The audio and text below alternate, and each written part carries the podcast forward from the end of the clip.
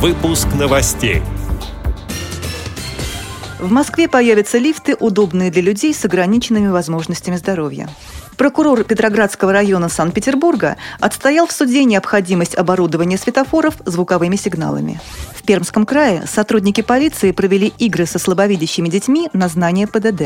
Управление соцзащиты Липецка организовало для журналистов выездной семинар. На выставке «Омская область. Регион социальной активности» были представлены электронная лупа и читающая машина. Далее об этом подробнее в студии Мария Ильинская. Здравствуйте. В столичных домах старые лифты заменят на более удобные модели для людей с ограниченными возможностями здоровья, пишет газета «Вечерняя Москва».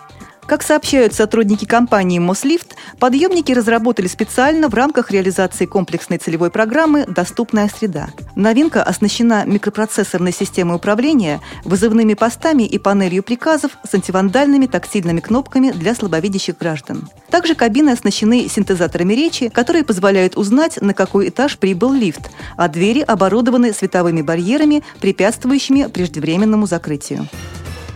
Прокурор Петроградского района Санкт-Петербурга обратился в Невский районный суд с исковыми заявлениями к дирекции по организации дорожного движения Санкт-Петербурга. Он потребовал оборудовать светофоры звуковыми сигналами на пересечении Большого проспекта с Ординарной улицей и Малого проспекта с улицы Ленина. Основанием для предъявления иска послужили материалы очередной проверки.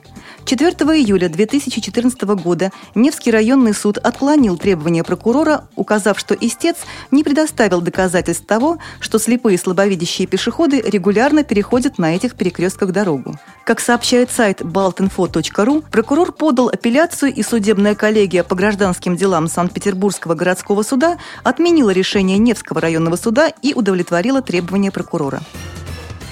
В Пермском крае в городе Чусовой сотрудники полиции совместно с отрядом юных инспекторов «Дорожный патруль» и местным общественным советом провели мероприятие по обеспечению безопасности дорожного движения для слабовидящих людей. В течение недели в школах и детских садах с незрячими ребятами проводили беседы, викторины, игровые программы на знание ПДД. Также в рамках мероприятия была проведена акция «Особый пешеход». Ее организаторы и сотрудники местных СМИ раздавали на центральных улицах города памятки «Внимание! Особый пешеход», сообщается на сайте Главного управления МВД России по Пермскому краю. Управление соцзащиты Липецка организовало для журналистов выездной семинар. В рамках мероприятия представители СМИ посетили Липецкий аэропорт, учреждения для престарелых, больницу скорой медицинской помощи, Липецкий центр дистанционного обучения детей-инвалидов и некоторые спортивные объекты. Были отмечены не только положительные изменения в организации безбарьерной среды, но и недоработки. Например, в аэропорту отметили наличие порожков. «Сегодня же необходимо их срезать. Мы это отрегулируем», – отрапортовал директор аэропорта Владимир Малахов. Подчеркну, в Липецкой области около 300 тысяч людей с ограниченными возможностями здоровья. Программа «Доступная среда» вступила в силу в 2011-м. За следующие 3 года на ее реализацию затратили 40 миллионов рублей областных средств. В этом году вложения увеличились в разы. Из федеральной и региональной казны поступило почти 125 миллионов.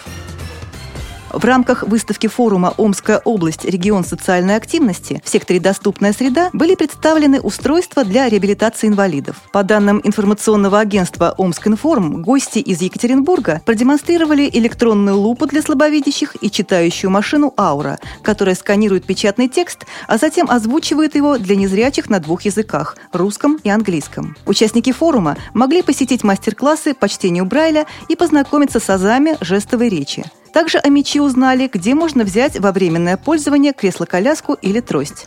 С этими и другими новостями вы можете познакомиться на сайте Радио ВУЗ. Мы будем рады рассказать о событиях в вашем городе. Пишите нам по адресу новости@радиовуз.ру. Всего доброго и до встречи!